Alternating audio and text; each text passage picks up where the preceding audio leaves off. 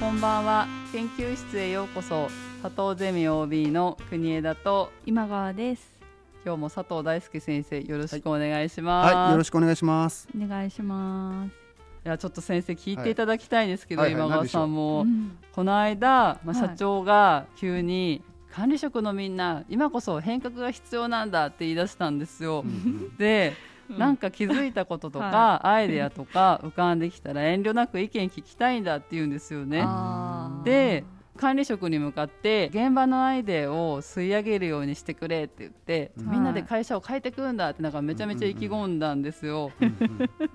それを支持されたというか、受けた管理職が、いや急にそんなこと言われてもみたいな、なんか、またいつもの社長の思いつきなんじゃないかなって顔をしながら、ミーティングで、みんなこういう感じで社長言ってるからよろしくねみたいなところで、なんか意見あるみたいな感じで言われたんですよね。一般社員はいやいやまたこのパターンかみたいな、だいたい意見とか言ってもそんな上まで通るかも分かんないし、はい、結構言ってもあんまり受け止められるっていうことが経験上なくて、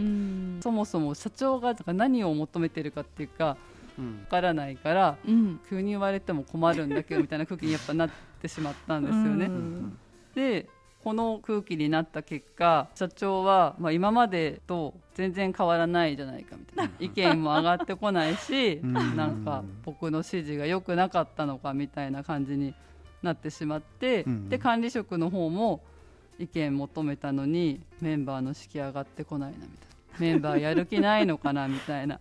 感じになっていて、なんかまたその管理職がちょっと板挟みでもないんですけど、本当に何もないのみたいな、言いたいこと言ってみたいな、なんかその無限ループみたいななんかそういうのが発生してるんですけれども、社長ファンタジーですね。ファンタジー見てるよみたい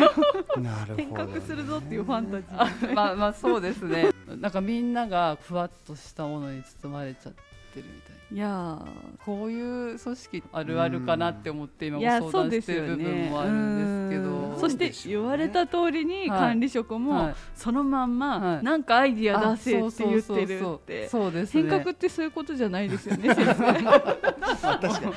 にね、逆行してるケースだね。ぐさっときましたね。そうか、なんかあれですよね、なんかおじの話を聞かされてるっていうか、そういうおじさんいるよねみたいな話と多分変わらない。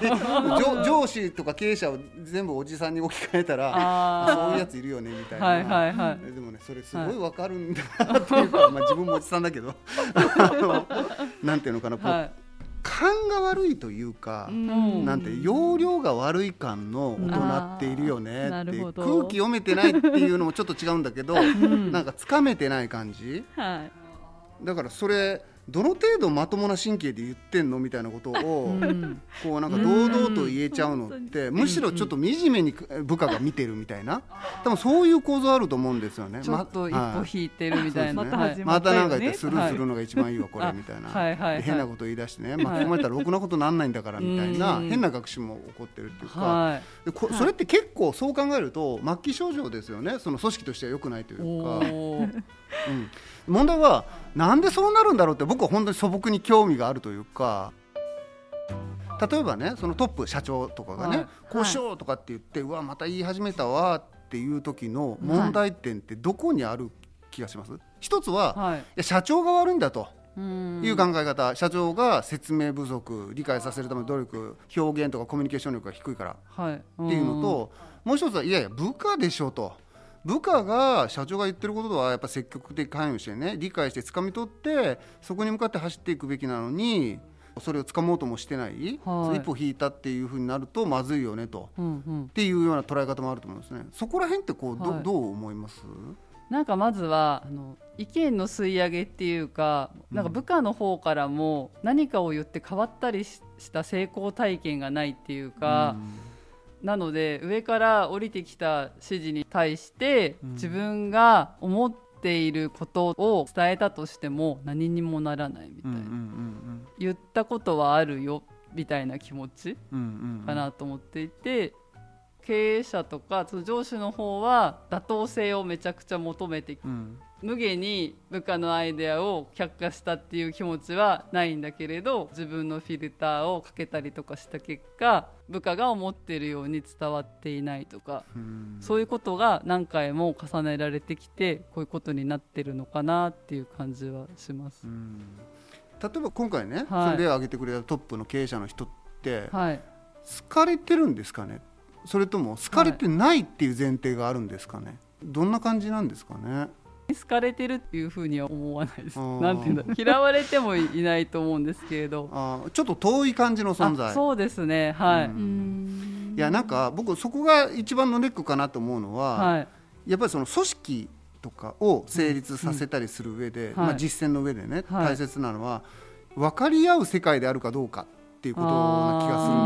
ですよ。はい、で分かり合いって実はすごく難しくって、はい、例えば僕大学の先生やってるじゃないですか、はい、で、はい、教授って立場でいるわけですよね、はい、で最近新しいゼミ生ちゃんが入ってきて、はい、まあ、18区の子たちですよ、うんうん、で彼らから見ると、はい、僕って教授なんですよね。そうですよね、まあ、教授なんだけど、まあまあ、で、はい、そのプロジェクトやってある企業のね、はい、プロジェクトをやっていて、はい、でみんなの意見をそれこそ聞きたいからっつってこういろいろ言ってよ、どうも、はい、あ、そうか、じゃあ俺はこう思うけど、はい、みんなどうもみたいなやり取りこうやるわけですよね、はい、だけど僕が話し始めるとみんなこう接種ピシッとして、なるほど、はい、みたいな感じでめっちゃ聞くんですよね。うん、想像つきます。一瞬気持ちいいんだけど、はい、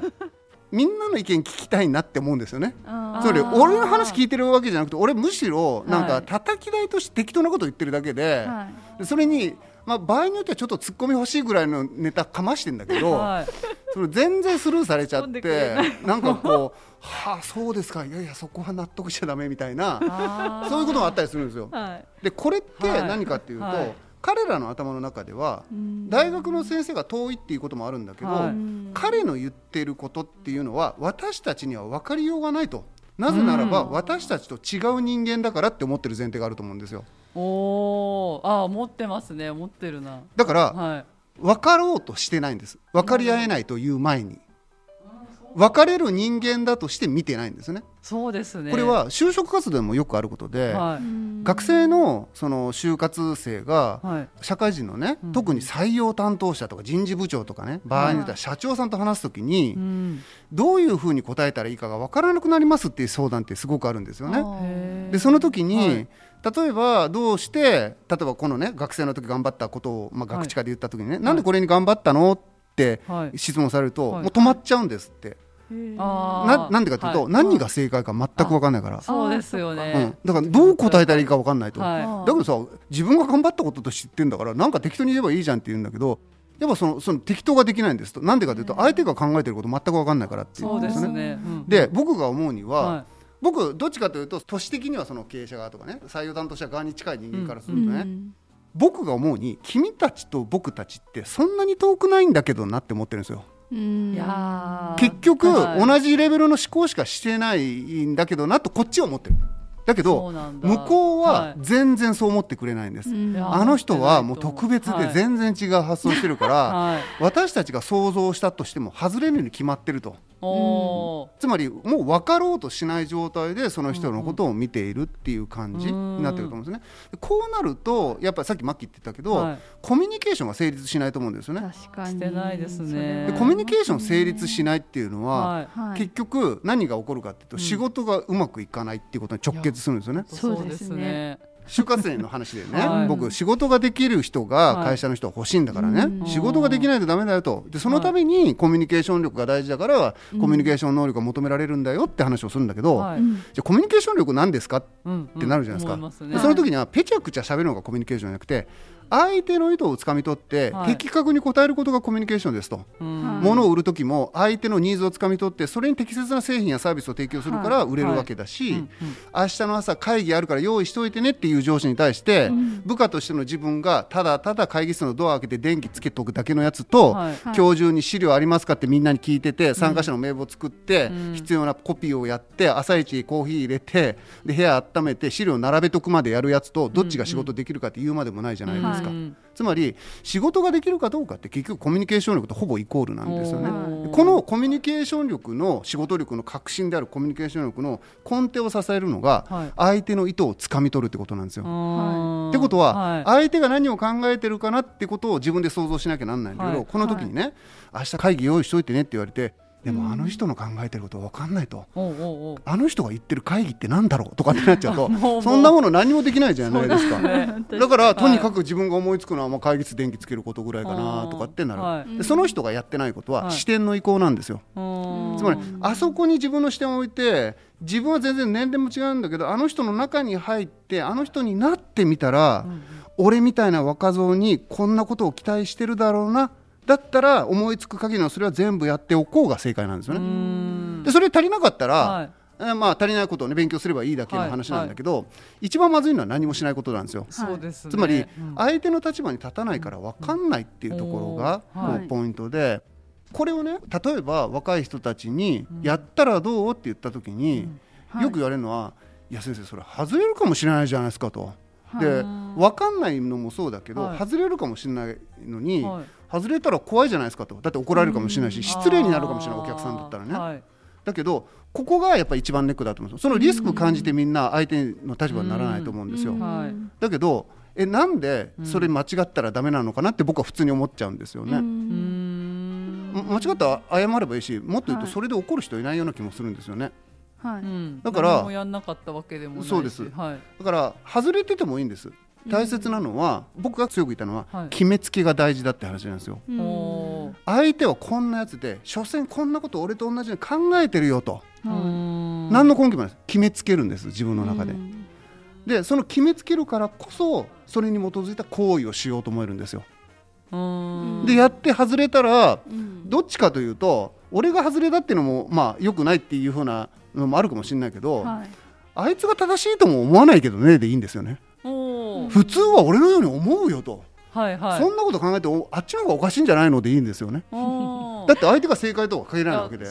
たまたまその人はそう考えただけで、うんうんうん、他の人はそう考えないかもしれない、はい、ってなると正解なんかない世界なんです、うん、なのに、うん、正解から外したらどうしようなんて考えて、はいはい、その想定を持たずに行為してしまう、行為しないっていうのが一番愚かだと思うんですよね、はいはい、でここら辺の理解が甘いので、はいはい、結局相手の意図をつかみ取るようになれないっていうこと、うん、でこういうことができない人たちのやっぱり発想は、それまで異質な人との付き合いとか経験が薄くって、意図をつかみ取る訓練をあんまりしてこなかった人だから、めっちゃサービス受けまくってきた人はこれ苦手ですね。手取り足取りされた人って自分で相手の意図をつかみ取る訓練をしてないから、何考えてるか分かんないし、考える必要もないって思ってますよね。で考えなきゃなんない立場になったら突然びっくりするんですね。いつもやられてたばっかりなのに、いきなりそっち側に立てって言われたって無理ですよみたいな感じになるんですよね、はい、なので、まあ、会社とかになっちゃうとね、もう出来上がった大人なので、はい、じゃあその人たちがすべきことは、そういったことを組織の中でやっぱり誰かがまあイニシアチブを取らないとダメだと思うんだけど、はい、その相手の意図をつかむってことのを重視したコミュニケーションを取るってことを意識的にやっていくっていうことしか、僕はもうやりようがないと思うんですね。そうじゃないと社長の気持ち分かるみたいな人は出てこないし、最終的にそれって裸の王様になっちゃうって話じゃないですか。そうですね、それって結構危険なんですよね。うん、対話も成立しないし。そうですよね。だからノミニケーションが大事だとは言えませんよ。なんだけど、そういうインフォーマルなコミュニケーションも含めて、あの人も結構普通の人間だよねみたいに思わせる関係性を構築することは、この意味ではとても大切なんじゃないかなっていうふうに思うんですよね。じゃあもうこれをまず管理職を通じて伝達されてるっていうことも、ちょっとこのコミュニケーションが難しくなっちゃってる要因ってことですよね、はい、だからもしかしたらこの社長も良くないなと思うのは、多分日頃から距離詰めてないんですよね。現場とかその社員の人たちと、はいはい、それはそうですよ。その、突然社長様が来てね、はい、みんな意見くれとか言われたってそりゃ何期待されてるのかよく分かんないし、はい、怖いから黙っとこってなっちゃいますよね。なりますね。なんかとりあえず職場全力でまずきれいにしようかなってなります。いや、そういうことになっちゃうじゃないですか。はいはい、だからそこをやっぱ詰められるかどうか、はい、まあ、あえて気さくに振る舞う社長さんもいるし、はい、あえて話しかける社長さんもいるし、そうですね、そういう人結構多いんですよね、社長さんでも。そうですね、だからそういうことをやっぱり意識的にしないと、はい、ただ社長でいるだけでは実は報われないっていうか、うん、っていうのはかなりあるような気はしますけどね。私もそういうシチュエーションあるなと思ってたんですけど、うん、職場でチームの中で困ってる人とか、うん、いろいろトラブルがあった時に、うん関わるじゃないですか、上司として、はいはい、そしたら問題解決していける場合はやっぱりコミュニケーションが取れて、相手とコミュニケーションが取れて相手が何が困っているかとかが分かるから、はいはい、アドバイスもできるし、また自分もそれをフォローするための動きもできるんですけど、うん、黙っちゃう人っているんですよね。はいはい、でなんか困ってることあるよねっていう話をしても本人何にも話さないかったりするから、うん、そういう時ってすごいやっぱり困っちゃって、はいまあ、先生がさっきおっしゃった、はい、先生が大学教授としてこう喋っているっていうところで学生がこう、はいって言ってこうあまり言ってくれないっていう状況と似てるのかなと思ったんですけど、うんはいそうですね、先生そう言った場合どうやって学生に言ってもらえるように関わっていくのかなと思ったんですけど、聞くことにしてます。聞いてます。ひたすら聞くんですか？徹底的に聞きます普通に本気で聞きたいから聞いてんだよっていうのを伝えるためにはもう聞くしかないんですよね。で聞いて取り入れるしかないんですよね。本当に聞きたいんだよっていうことを相手に伝わるようにずっと聞き続けるっていうのを、はい、で実際僕も期待してます、その意見に。だからフリでやってるわけじゃなくって、はい、本当の例えばチームの仕事を一緒にやるとか、はいまあ、もうちょっと言うと仕事じゃなくてもいいのかもしれないけど対応をちゃんとしてあげるっていうことだと思うんですよね。で人となりを知ってもらうだけでも向こうの入ってき方は違うと思うんですよね。ああそうですよね。もちろんこっちの方がね、はい、経験が長かったりすると、はい、ある特定の知識ではこっちが凌駕していることもあるんだけど、はいはい、でもそれ以外の部分は意外と普通の人だよねって思われてもいいわけで、そのためにはやっぱり対話のチャンスは多ければ多いほどこういいのかなっていうふうに思うんですよね。でそのためにはもちろんインフォーマルもって、はい、さっき言ったように、うん、コミュニケーションの頻度を、はい、フォーマルインフォーマル関係なく増やしていくってことが大切だし、そういった場を作ることがないとその対話は増えないですよね。そうですよね。だから一番いいのは一緒に仕事をすること、そうでなければ対話のチャンスを意識的にこう作っていくことっていうのは、うん、かなり仕事の中でも重要なポイントとして推し進めていくべきかなっていう感じはしますけどね。でも僕はまあその学生を相手にすることが多いのでね、はい、参考になるかどうか分かんないけど、はいはい、年齢差としては多分普通の社会人の人たち同士よりは結構大きいと思うんですよ、はいはい、で向こうがこっちを見る目はもっともっとなんていうのすごいこう遠い人って見てる可能性があるので、はいはい、それ参考になるかなと思って言うんだけど、はいまあ、3年ぐらい付き合うわけですよね、はいはい、で1年目はさすがにやっぱりなんか先生前として彼らも見るんだけど、はい、2年目だとかなり来ますよ。全然普通になんか話、はいしてくるし、なんか、まあ、友達感覚になるまで行く人はさすがにねみんな賢いからねそこら辺の礼儀はちゃんとあるけどだけど気になったことは聞きに来るし、分からなかったら分からないって言うようになるし、それがおかしくないことだっていうふうに自分で言えるようになっていくんですよね。でそれは対話の中でやっぱり先生ってこういう人でこういうことを意図してるんでしょと、これが分からないってことはきっとおかしくないよね、聞いてみようって思えてるっていう話なんですよね。だからそんなに難しい話じゃないですよ。対話がどれだけできてるかどうか、だから経営者とか管理者はその対話がどれだけ重要かということを痛感すべきで、意外とそれタスクっていうか自分の仕事の職務内容に入ってないと思うんですね、対話が。確かにないと思いますね。対話することはどっちかというと余談だって思ってるんですよね。いやじゃなくてもう結構中心的なタスクなんだぐらいの位置づけでもこういいと思うんですよね。なんでかというとさっきのタスク思考の話じゃないけど、はい、やることをやっぱ任せるのが一番いいんですよ。本人の判断で自分でどんどんやってくれる職場が一番いいわけですよ、はい、でそのためにはやっぱり彼ら自身が考えて判断をし行動するって状況を作る方がいいわけで、はい、そしたらいちいちこっちにねお伺い立てるとかね、はい、手続き的にねやり取りをするっていうよりも、うんうんはい、多分上司だったらこのぐらい OK って言うからこっちでやっとこうって言ってくれた方が圧倒的にいいじゃないですか。そうですよね。で多分上司はこう考えるから俺が上司でもこれは許されるから先にやってからお伺い立てに行こうとか、そこら辺の勘どころが働くんですよ、うん、そうしたらチームとして一体感も高まっていくし、うん、合理性も高まっていくから仕事の結果もね出しやすくなっていくんじゃないかなっていうふうに思うし、いいことだらけな気がするんですね。だからその前提としての対話だっていうふうに思っておくとか、分かり合っておけばいいことだらけなんですよね、はいはい、なるほど。短期的にそういう関係になろうっていうかなれるって上の人は思ってるのかなって思うんですけれど、うん、もう先生の話聞いてるともう何年スパンとかそういう話だよってことですよね。あ、それはそうですよね、はい、そのある日突然はやっぱそうはなれないし、うん、はい、やっぱそういう風な関係性の構築っていうのが、はい、こうとっても大切、うん、ちょっと心配なのは、はい、コロナになってオンラインとか増えるとこれやりにくい気がするんですよね、はい、ちょっと人となりみたいのはかなり伝わりにくいかなって、はい、だからこうサバサバした仕事はすごくこなせていけるんだけどチームワークとかなった時にちょっとこう意思疎通が荒っぽくなっちゃってるっていう場面はもしかしたらあるんじゃないかなっていう心配はねしますけど、うん、先生今日もありがとうございました、はい、ありがとうございました。